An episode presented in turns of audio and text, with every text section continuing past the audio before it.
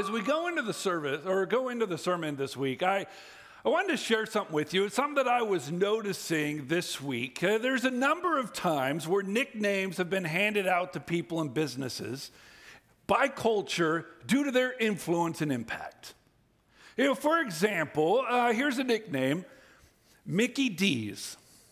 You guys know Mickey D's? I think if you go and in culture you just say, hey, we're gonna pop over and grab lunch at Mickey D's, most people are gonna know what you're talking about. It's a fast food franchise founded in 1940, and thanks to their innovative menu and kitchen design, this restaurant is credited for transforming the restaurant industry and coining fast food to be what it is today because of their influence, because of their impact. McDonald's has a number of nicknames. Mickey D's is just one. How about this one, the Y? I was interacting with someone recently who just said I was swimming at the Y. The YMCA, right? The Young Men's Christian Association. But years ago, the, the institution wanted to make a break from just being something for men and just being something for Christians. But because of their impact, because of their influence, because of the very inexpensive gym opportunities and swimming chances, people know the YMCA simply as the Y in culture. Not all of these nicknames are good. I remember when I was in high school, there was one fast food restaurant that was found to be putting fillers in their meat products. Remember that? Because of that, Taco Bell became known as Taco Hell. Anyone ever hear that one?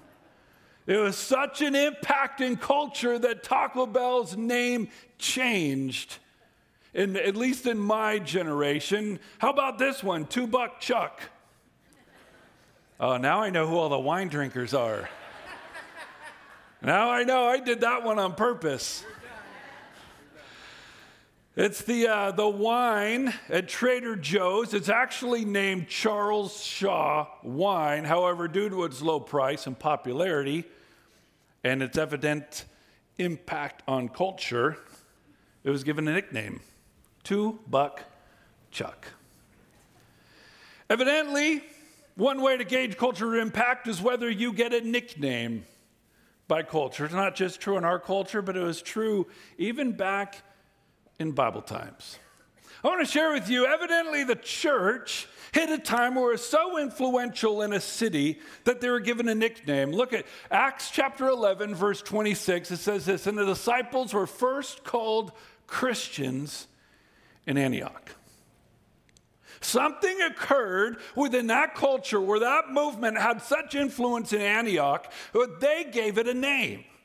And let me tell you something about Antioch. Antioch was the third largest city in the Roman Empire at the time. It was known for its commerce. It had incredible buildings. It had a four mile main street lined with marble pillars. And it was, most people believe it was the only city of its era with lit streets at night. Antioch was known for its chariot races, it's great business opportunities, and it was a great place for the pursuit of pleasure. In fact, there was an enormous temple right outside of town that was dedicated to the worship of Daphne, that was filled with temple prostitutes and other such opportunities. Antioch was a city as far away from godly as you can get. The pursuit of money, pursuit of pleasure is corrupt idolatrous. And yet, this city, with all of their options, with all of their spots, with all of their jargon, they could not find a word to describe the movement of God. They didn't know what to call it. And so they gave these people the nickname Christians. Christian literally means the Christ people. It likely wasn't a term of endearment. It was a term of definition. It was a term that categorized all of these people into one group based on the one thing they all most likely had in common a testimony of Jesus Christ on their lips.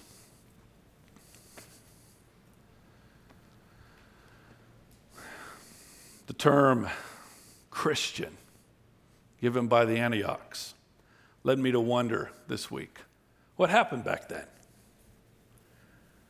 What happened back then that this movement of God could have such influence and such power that their godless culture didn't know where to categorize them, so they made up a term to define them. What happened? What did they have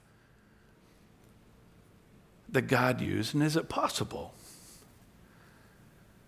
that God could use those same things in our godless culture today? I want to show you, I think this text that we're going into in our study of Acts gives us some characteristics that existed in them that I would hope would exist in us. And my belief is if these characteristics existed in us, I think there would be a cataclysmic impact on culture. If you have your Bibles, you can join me in Acts chapter 11. It's where we are. Acts chapter 11. The book of Acts is the fifth book of the New Testament. Acts chapter 11. While you're turning there, I do want to remind you of our sermon guides. I know we've been a couple weeks in now, so I want you to know we have these sermon guides. We have print form, we have digital form you can download on our webpage. We also, if you want to download the Chino Valley Community Church app, go to the sermon section every week. Those study guides are available for you on the app where you can take notes, write down thoughts and questions that come to mind. They also give you weekly questions that Pastor Jeff, our discipleship pastor, uh, designs to continue to engage us in the Word of God throughout the week. And, and if you haven't received one or you did and you lost it, you need another one, no judgment. Raise your hand. Our, our good looking and well intentioned ushers will be happy to bring you one. Uh, and you might say, Brian, I'm a little young for a sermon guide, but I still need something to occupy my hands and my mouth. We have a sermon guide for you. We have a kids pack, an activity sheet that you can fill out based on this week's sermon. Take it into the cafe for a free donut or sugary thing that you can drink at your parents' permission. It also gives you what I call a sermon sucker just uh, some crayons to keep your hands busy and a sucker to keep your mouth busy uh, while the Lord speaks through his word. If you need one of those, raise your hand, and uh, the ushers will bring that to you, to you as well. If you have your Bibles, Acts chapter 11, starting in verse 19, let's pick up our study there. Listen to what happened. Verse 19. So then, those who were scattered because of the persecution that occurred in connection with Stephen made their way to Phoenicia and Cyprus and Antioch, speaking the word to one, to no one except to Jews alone. Hit pause there for a moment. This verse is meant to draw you back to earlier in our study of Acts. You remember the church was in Jerusalem, it was growing. It was growing so large that the apostles had to ask these deacons, these seven people, to come in and help minister to the church. It, the impact was growing. The, the apostles were overwhelmed. And so these seven, these deacons, these good men who loved Jesus, filled with the word, they came in and began to minister to people. Stephen was one of them. Stephen was murdered for his faith and his testimony in Jesus. And then this happened. If you have your, put your thumb in Acts chapter 11, flip over a couple pages to Acts chapter 8. Flip over to the left a couple pages, Acts chapter 8. I want to remind you of what Luke is talking about in Acts chapter 11. Acts chapter 8, starting in verse 1. This is what happened directly after Stephen was murdered for his faith. So it says Saul was in hearty agreement with putting him, meaning Stephen, to death. And look at what it says. On that day, a great persecution began against the church in Jerusalem, and they were all scattered throughout the regions of Judea, Samaria, except the apostles. Some devout men buried Stephen and made loud lamentation over him. But, huge biblical but right there, but Saul began ravaging the church. Remember that phrase, great persecution, ravaging. I mean, this was physical. This was a, a hunt. They were hunting down Christians. Saul began ravaging the church, entering house after house, dragging off men and women, and he would put them in prison. And again, remember when we read that, we think, oh no, that's it. That's the end of this movement. I mean, so much for the gates of hell won't prevail against it, right? We have this fear, we have this thought after verse 3, that's the end. But look at verse 4. Therefore, as a result of verses 1 through 3, therefore, those who had been scattered went about preaching the word. Man, as all of those Christians spread out, they all left preaching about the gospel of Jesus Christ. They went into Samaria and a movement just caught fire. And the Holy Spirit was at work, and they were grafted into the body of Christ. Shortly after that, someone spoke to an Ethiopian government official, opened his eyes to the true power of Jesus Christ. And tradition has it that that man, that leader, was the doorway to the gospel in the entire continent of Africa. After that, the gospel went into Gentiles.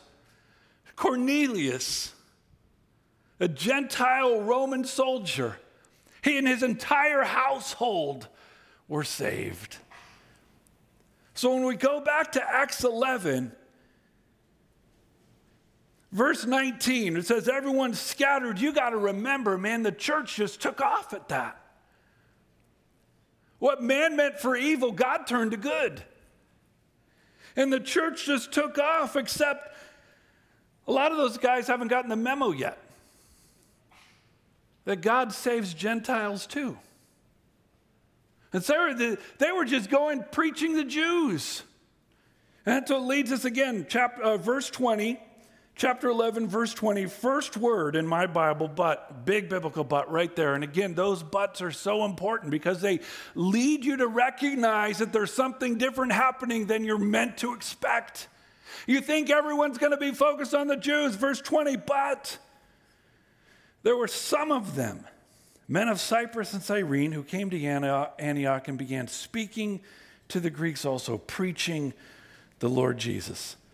And the hand of the Lord was with them, and a large number who believed turned to the Lord. First thing I see in this section, first thing I see in this section, first point of our message, is the witness of ordinary people. The witness of ordinary people. Look, he says, but there were some of them.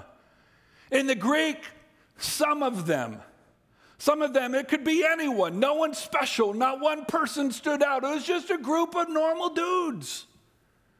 There's no superstars, no famous Christian authors, no social media influencer.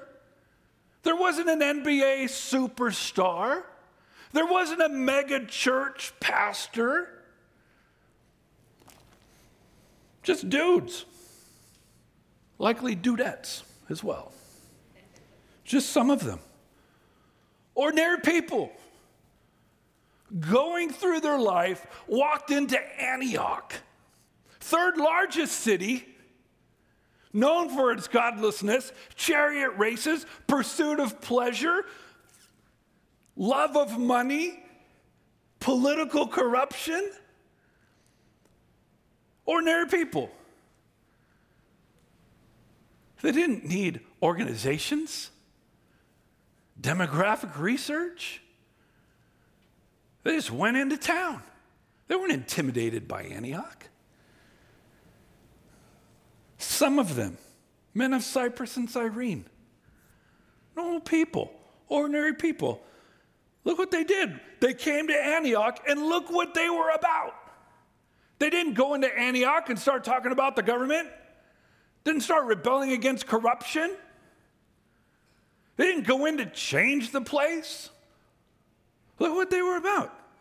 Who came into Antioch, Antioch and they began speaking to the Greeks also, preaching the Lord Jesus. They were about two things speaking and preaching. I want to make sure you understand those are two very different terms. Speaking means they're having simple conversations with people, they were having discussions in life. They brought up Jesus in normal aspect of their daily lives. They're walking through the street, they bring up Jesus. They're at lunch, they bring up Jesus. They're at work at the water cooler, they're bringing up Jesus. They just bring them up. They're not preaching, they're not going through four spiritual laws, they're not whipping out their tracks, they're just talking. The same way we talk about LeBron James. Same way we talk about the Champions League in soccer, same way we talk about politics, stock market. They just talk. They go, ordinary people speaking about Jesus and preaching. A term preaching. They were proclaiming the good news of salvation. They were testifying about the forgiveness of sins. Listen, there was a point to where they were intentional about introducing people to the truth of Jesus Christ. But I don't think they always started there. Ordinary people just went into Antioch, this godless city, third largest in the Roman Empire. How did it start? Ordinary people, not superstars, not special. There's Christians talking about Jesus, proclaiming the Word of God. Look what else the text says about him, verse 21. These normal people are going, just going about speaking and preaching. Verse 21 And the hand of the Lord was with them. The hand of the Lord. The hand of the Lord. If you're one who writes in your Bibles, understand this is a significant phrase. The hand of the Lord is mentioned 35 times in Scripture. The hand of the Lord mentioned 35 times in Scripture. And each and every time it describes either divine approval of God or the power of God using something as an instrument of his power. Every time. The hand of God, it's either God's divine approval and or his usage of something else as an instrument of his hand. These ordinary people, man, they're not superstars. They're not famous pastors. Luke probably didn't give us any of their names because we'd be like, who? These are just ordinary people who went into a godless city speaking about Jesus, introducing people to the gospel of Jesus Christ, recognizing that the hand of the Lord was with them. God was moving in their midst. And look at the result a large number believed who believed turned to the Lord a large number, an excessive number, a great amount, a ton of people. Now, you want to know how this movement of Antioch started? Ordinary people going in there speaking about Jesus, telling people about the gospel. The hand of the Lord was with them and used them. And a large number, a great multitude, too many people to list in this short book gave their lives to Jesus as a result. I guess the question I was having is what if we did that? I mean, do you think God works the same way? Brian, maybe that was special. That was just a special moment. That was just a unique time. Brian, why do you think that God wants to use ordinary people still? I mean, here we are in a godless culture, right? Can we all agree with that?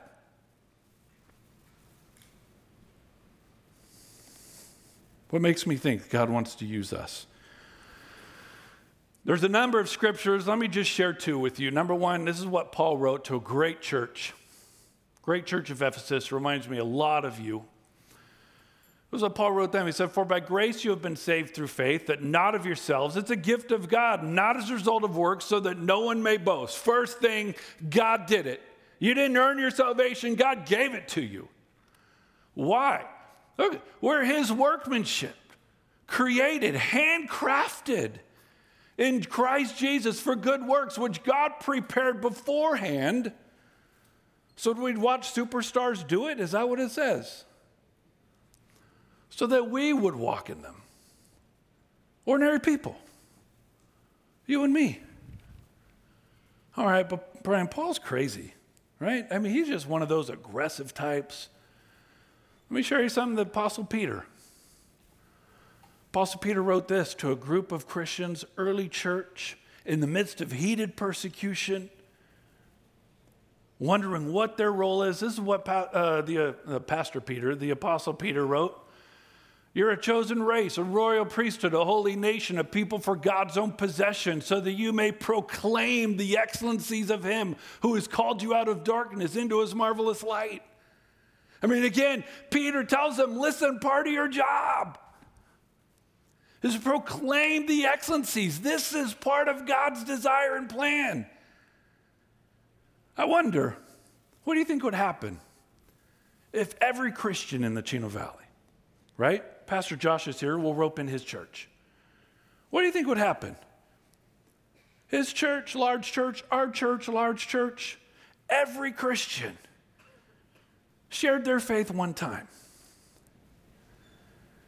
And the Holy Spirit comes back at a 10% success ratio, which I think the Holy Spirit's way more successful than that. We'd run out of seats. We couldn't hold it. That's the purpose of Reach Month. Next month, September, two months a year, we have what I call Reach Month. I really want you to prayerfully consider sharing your faith one time. Not meaning going to the pier, talking to someone who's just fishing on the side. One person God's already put in your circle of influence. One person that you're thinking, I don't know if they love God. I don't know if they know God. I don't even know if they go to church. We've never talked. We've complained about the Lakers. We've worried about the galaxy. We've talked politics. We've whined about gas prices. We've never talked Jesus. One person. One person you can proclaim Jesus to. Someone who's already a part of your life buddy at work, neighbor, family member, spouse, someone that God put in your life for this moment. One person. There's a fair warning in September. We, meaning I, meaning we, are going to be praying that God gives us all one name. I got great, a great testimony, a great example of what can happen next week. Is that 28th? Yeah, next week. Wonderful story, going to hopefully encourage you. But start praying now, one person. You can share Christ with. You can speak about Jesus and preach about the gospel. Now, I wonder. We get so focused on changing culture. What if we just simply spoke about Jesus? What impact would that have? That's just one point. There was more to this movement. Let's keep going. See, there's already something stirring ordinary people. It didn't need a superstar pastor, it didn't need a great campus, it didn't need fancy lights and hazers. They just needed people talking about Jesus, a large number of people gave their hearts to the Lord. It was so impactful. Look at verse 22. The news about them reached the ears of the church at Jerusalem, 300 miles away. No social media, no email, no newspapers. It was all word of mouth. 300 miles away.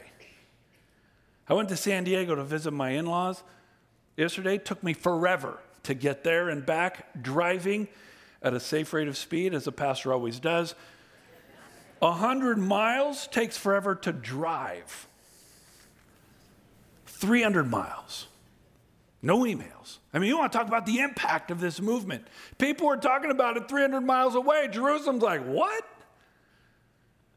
Barnabas, get out there. Look what it says. The news about them reached the ears of the church at Jerusalem, and they sent Barnabas off to Antioch. Barnabas, hop on your horse, get out there. That's 300 miles away. I know God's doing something. Go. You ever wonder why they sent Barnabas? Remember Barnabas? We met Barnabas a while back. Acts 4, let me remind you what it said about him. Acts 4 36. I went out of order, so this is my fault. Acts 4, look what it says. Now, Joseph, a Levite of Cyprian birth, who was also called Barnabas by the apostles, which translated means son of encouragement, who owned a tract of land, sold it, and brought the money and laid it at the apostles' feet. So you have this Levite, this pastor, wasn't allowed to own much of anything. Most people believe he just sold his funeral plot, and he was all in to the ministry of God. The Bible tells us more about Antioch or more about uh, Barnabas. Look down at verse 24. Look what it says. They sent off Barnabas, verse 24, for he was a good man. He was a good man. Now, when the Bible says he was a good man, first of all, Barnabas, only one in the book of Acts that Luke describes as a good man. Only person. A book that holds the names of Stephen, Peter, James, John, the Apostle Paul, one who's listed as a good man. The term good man doesn't mean he was a nice guy, doesn't mean he just said nice things, doesn't mean everybody liked him. The term means he's a man of true Christian character, integrity, and faithfulness. Again, only man in Acts. The Bible uses this phrase, this determination to describe. Why'd they send Barnabas? Man, Barnabas was special. Everybody respected Barnabas. He was a good man. Look at this. And not just a man of impeccable faith, impeccable character, and full of the Holy Spirit and of faith. He was driven by the Lord, and he was driven by the plans of God for ministry. I mean, Barnabas was all in. When they learned something was happening in Antioch, the third largest city in the Roman Empire, a city known for everything it's known about, and that the, the work of God isn't just growing, it is just consuming, it's taking over, it's having this huge impact. Barnabas, get out there. And I want you to notice not just what Barnabas did or who he was, but what he did. Look at what he did. Go back to verse 23. When he arrived and witnessed the grace of God. When Barnabas showed up and he saw what God was doing, he rejoiced. The term rejoice, he was glad, cheerful, delighted. I want you to notice Antioch was still godless, still corrupt, still focused on money,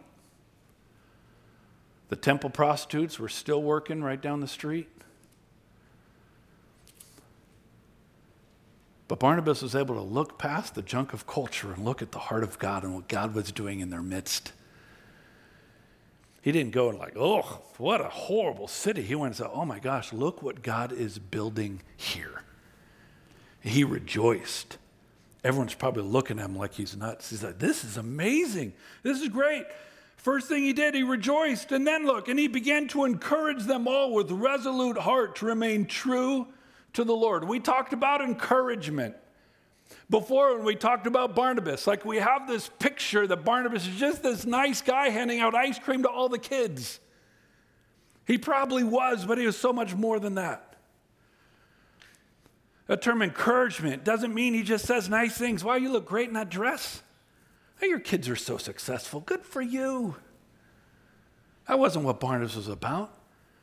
Encouragement, exhorting, empowering, encouraging you to pursue the gospel. Look what it says. He encouraged them with resolute heart to remain true to the Lord. Hey, you guys, God's doing something. Don't mess it up. God's doing something. Stay on path. God's doing something. Please don't do something stupid that jeopardizes the reputation you're building. That temple prostitute right down the street, stay away from her and him. I know everyone wants to live uptown. Be content with where you're at. Stay faithful. Be about what God has for you. Keep preaching the gospel. Keep speaking to people about Jesus. Keep doing what you're doing. It was reminiscent of, the, of what Joshua told, the, uh, told early Israel when they went into the promised land. Remember that? I'll remind you Joshua 22 5. There's the words of Joshua to the people. He says, Only be careful to observe the commandment and the law which Moses, the servant of the Lord, commanded you to love the Lord your God, walk in all his ways, and keep his commandments, and hold fast to him and serve him with all your heart and with all your soul. As he's sending them back to their lands. Just as like, look, I know there's a whole lot of freedom, there's a whole lot of distraction, there's a whole lot of temptation. Please hold fast. Hold fast to the truth of the gospel in your culture. First thing we see in this group was the witness of ordinary people. The second thing we see here is the ministry of faithful leaders. I want to make sure you understand the order of that. See, the movement wasn't started with faithful leaders, the movement was started by ordinary people. And then Barnabas came, modeled faithfulness and encourage the church. Keep going. I've shared this with you before, but I think it's uh, important to remind you that even for us, I've shared this a number of times, we need to make sure that we're holding our leaders accountable to being who God's called them to be. My grandfather, one of the most righteous men that I know, was dying of cancer, trying to download everything pastoral to me before he died. One of the final scripture lessons he gave me was from a letter of 1 Peter. 1 Peter chapter 5.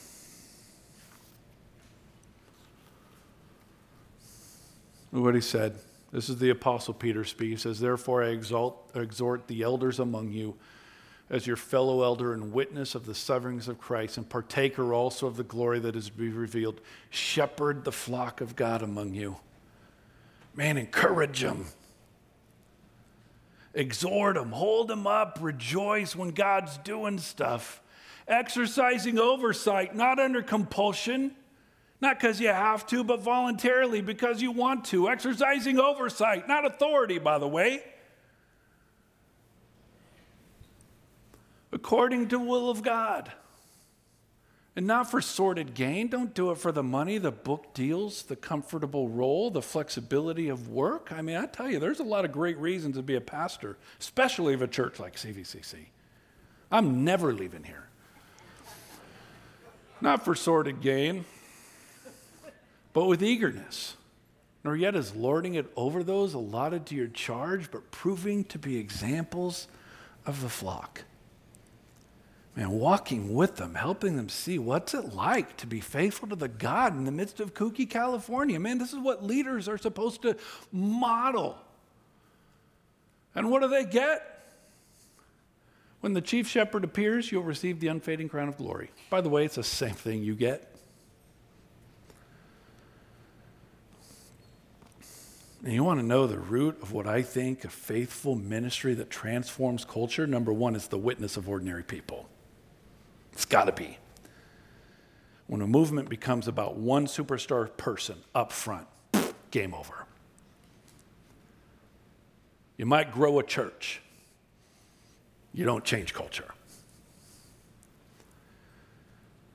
First thing we see of this movement witness of ordinary people Number two, ministry of faithful leaders. Man, Barnabas. So much is said about Peter and Paul and Stephen. Barnabas was the guy. He's a good man, impeccable character. He encouraged and modeled. One last thing he did.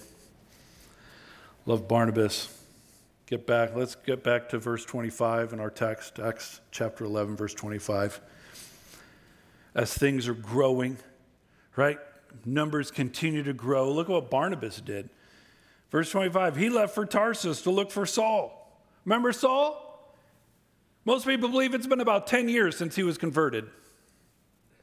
Saul's out ministering back home in Tarsus. And when he had found him, he brought him back to Antioch. And for an entire year, they met with the church and taught considerable numbers.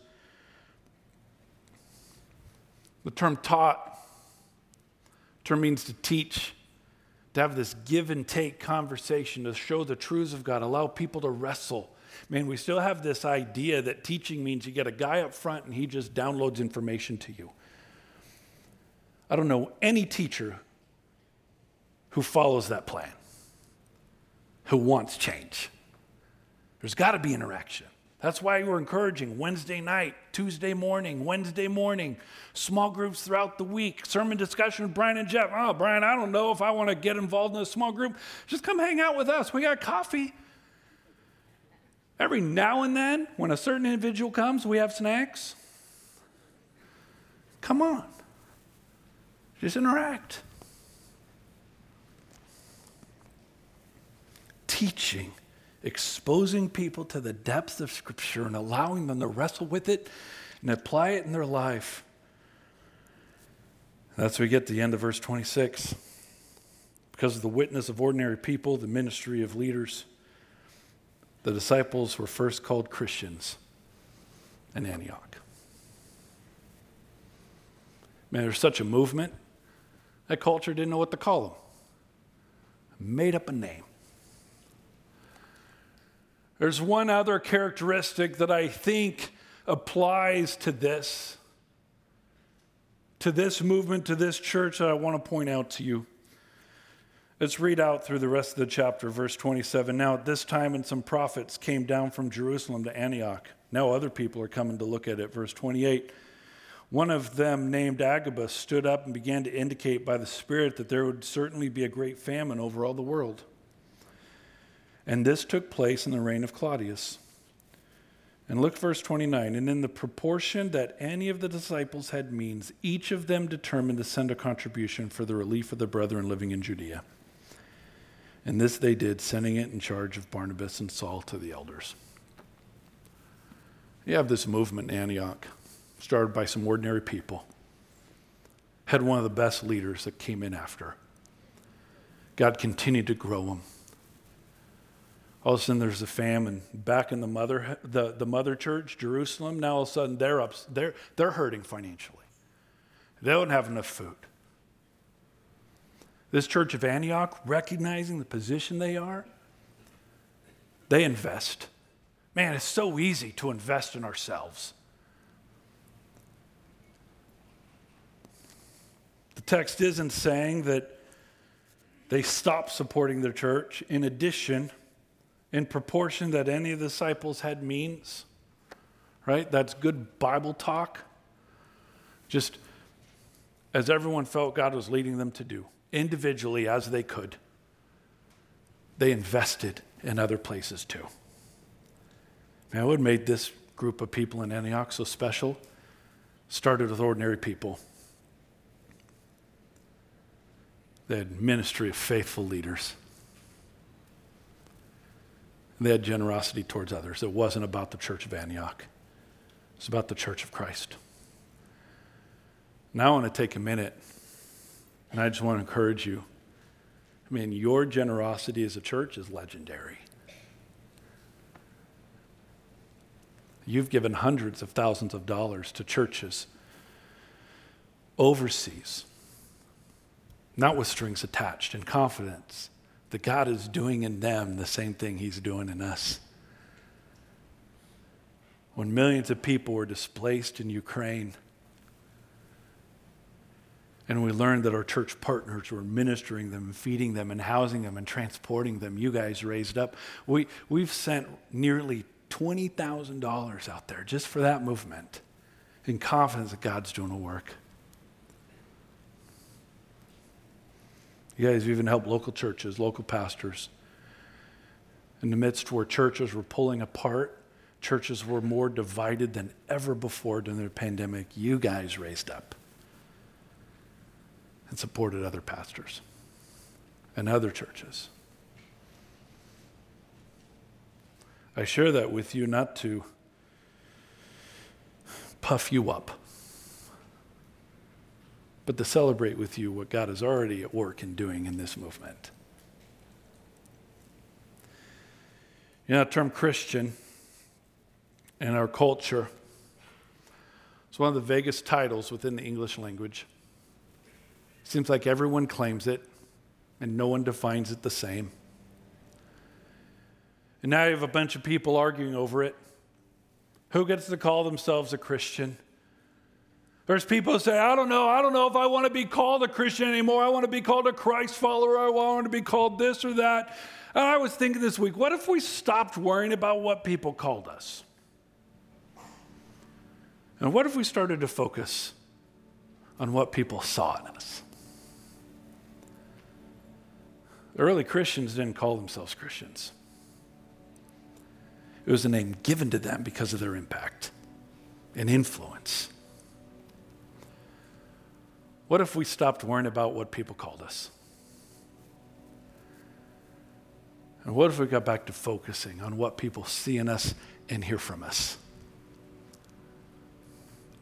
Let culture call us what they want. But we exist to glorify God by being and making disciples of Christ.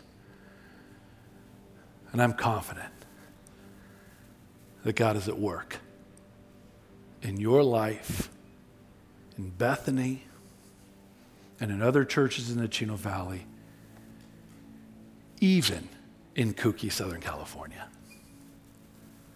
And I'm excited on what God has in store for us still. Let's pray. Ah, Father, as a church, again, we're grateful and thankful for what you have allowed us to be a part of. God, it's your grace and your mercy that allows ordinary people like us to come together. God, it's your grace and mercy that has blessed us with this campus, our comforts, our protections, our freedoms.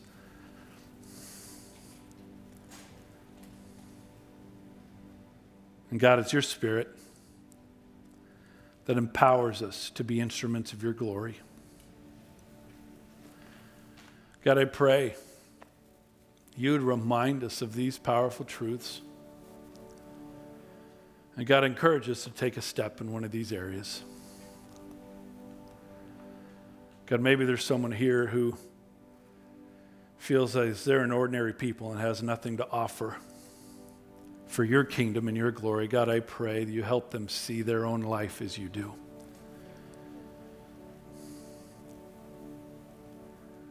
God, maybe there's leaders here who feel like it's time for them to step up and encourage and celebrate what God's doing, to help teach. God, I pray you empower them, give them confidence in what you've placed in their life. Give them faith that you can use everyone for your glory. And God, I pray you continue to build us into a generous people. God, that not only will build your ministry at Chino Valley Community Church, but God, that that would spill over and that we would be about your kingdom. God, our prayer, and we pray as you've taught us. Our Father in heaven, hallowed be your name. Your kingdom come on earth as it is in heaven. God, we pray you give us our daily bread. Help us to be content with what you give us. And God, forgive us our failures of this week. God, we promise we'll work hard to forgive those who have failed us. God, we ask you don't lead us into temptation, but deliver us from evil. God, protect us from doing something stupid that would jeopardize your work, your reputation, and our ministry. And God, give us faith. Yours is the kingdom, yours is the glory, forever and ever. Amen.